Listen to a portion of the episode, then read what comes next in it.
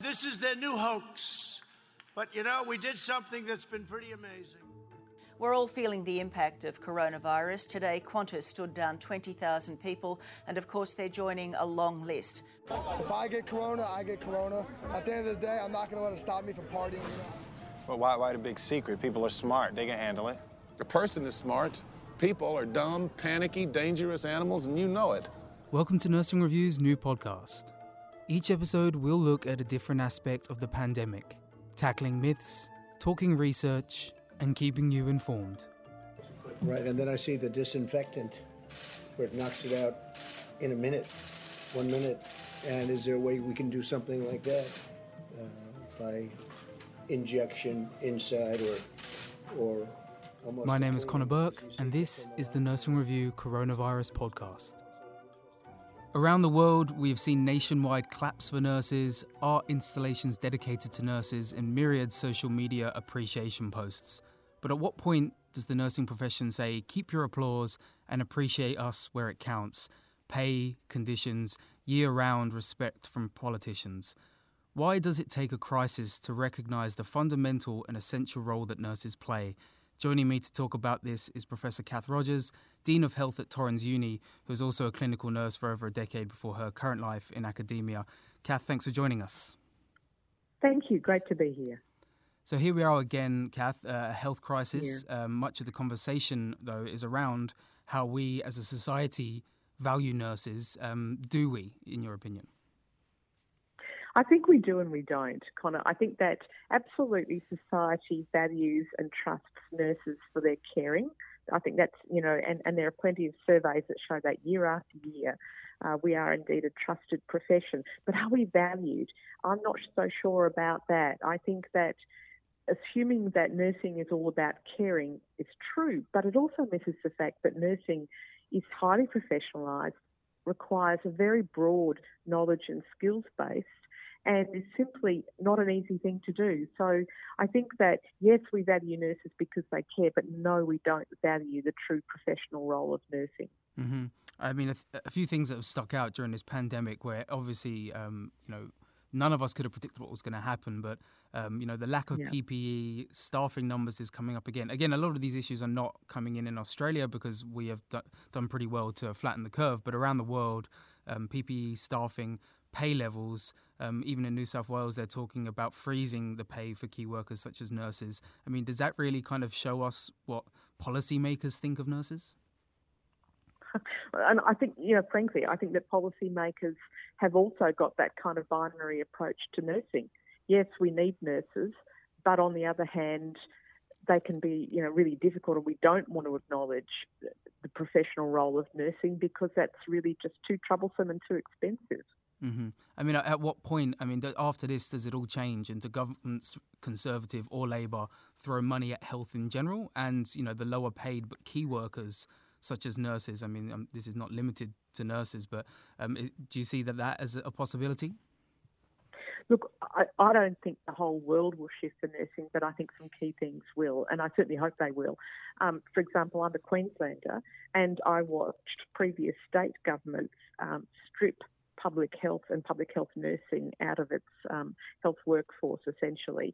And so I think post COVID 19, we will clearly see that we need to do far more in public health, we need to do far more in community care, and far more in prevention. So I think that will help to redress the balance to some degree. I think that it would be unrealistic for nursing to believe, though, that because nurses have been valued so much through this pandemic, that therefore ultimately all of our problems will be fixed. Mm-hmm. Uh, I mean, an argument I've had with you know fiscal conservatives or even government workers um, about you know pay or money going to health. They often say that you know pollies or, or top government workers need to be paid a lot of money to attract the top candidates. If yeah. that's the reasoning, why isn't that applied to health? Um, you know, kind of away from maybe doctors or you know the top professionals. Well, the truth is, is that the nursing salary bill is really expensive because nurses constitute over 50% of the health workforce. So if you give a pay rise to nurses, that makes an enormous dent in the health budget. If you give a pay rise to other professionals, including doctors or allied health professionals, it doesn't make such a significant impact. I think that's the, the harsh truth of the matter. Mm-hmm. Um, and so I think we are, as a society, uh, we vote for governments who will give us tax cuts. Mm-hmm. And we don't want to see our taxes increase. This is, you know, even before the COVID 19 situation, we don't want to see our taxes increases increase. And that therefore means that there's limited money available for essential services like health and education. So, you know, you teach, you're involved in academia and education. Yes. Are we attracting the best? And I mean, after this pandemic, um, will people still want to be nurses? Well, I'm, I'm, very hopeful. I am actually really hopeful that, that one of the outcomes of the pandemic will be that we will see more more people wanting to become nurses.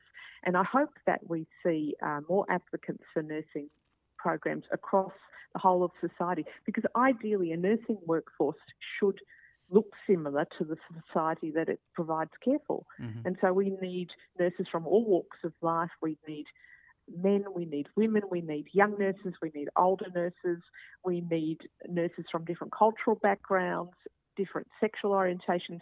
Like we, we simply need a broad um, spectrum of people to, to come forward and become nurses.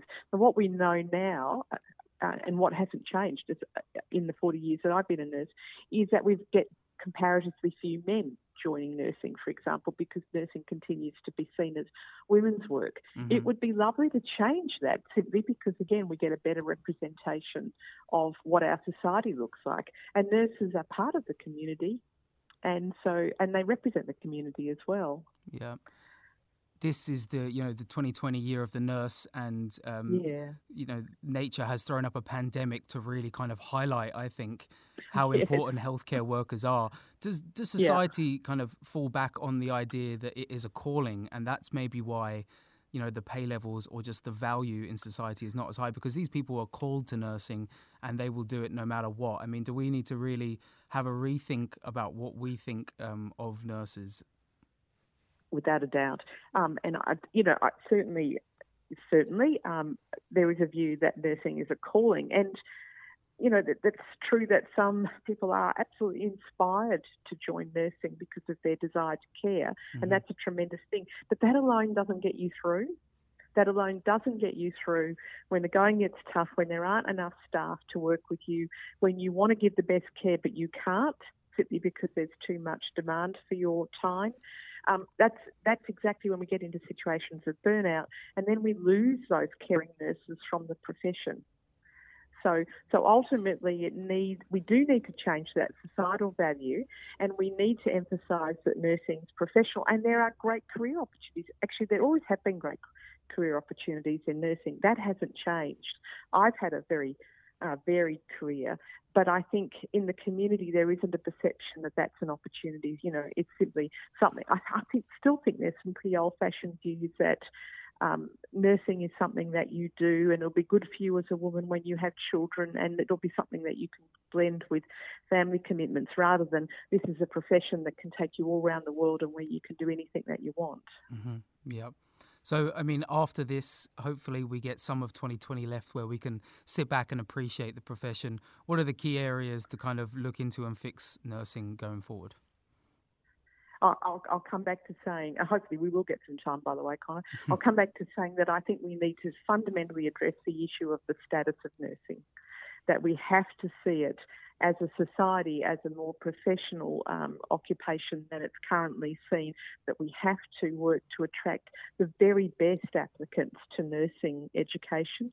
We have to continue to invest in education and we have to keep our nurses once they're um, registered. You know, it's a terrible statistic that we lose so many of our nurses to um, early in their careers because they just simply find practice too challenging because of the, the workforce constraints that they encounter.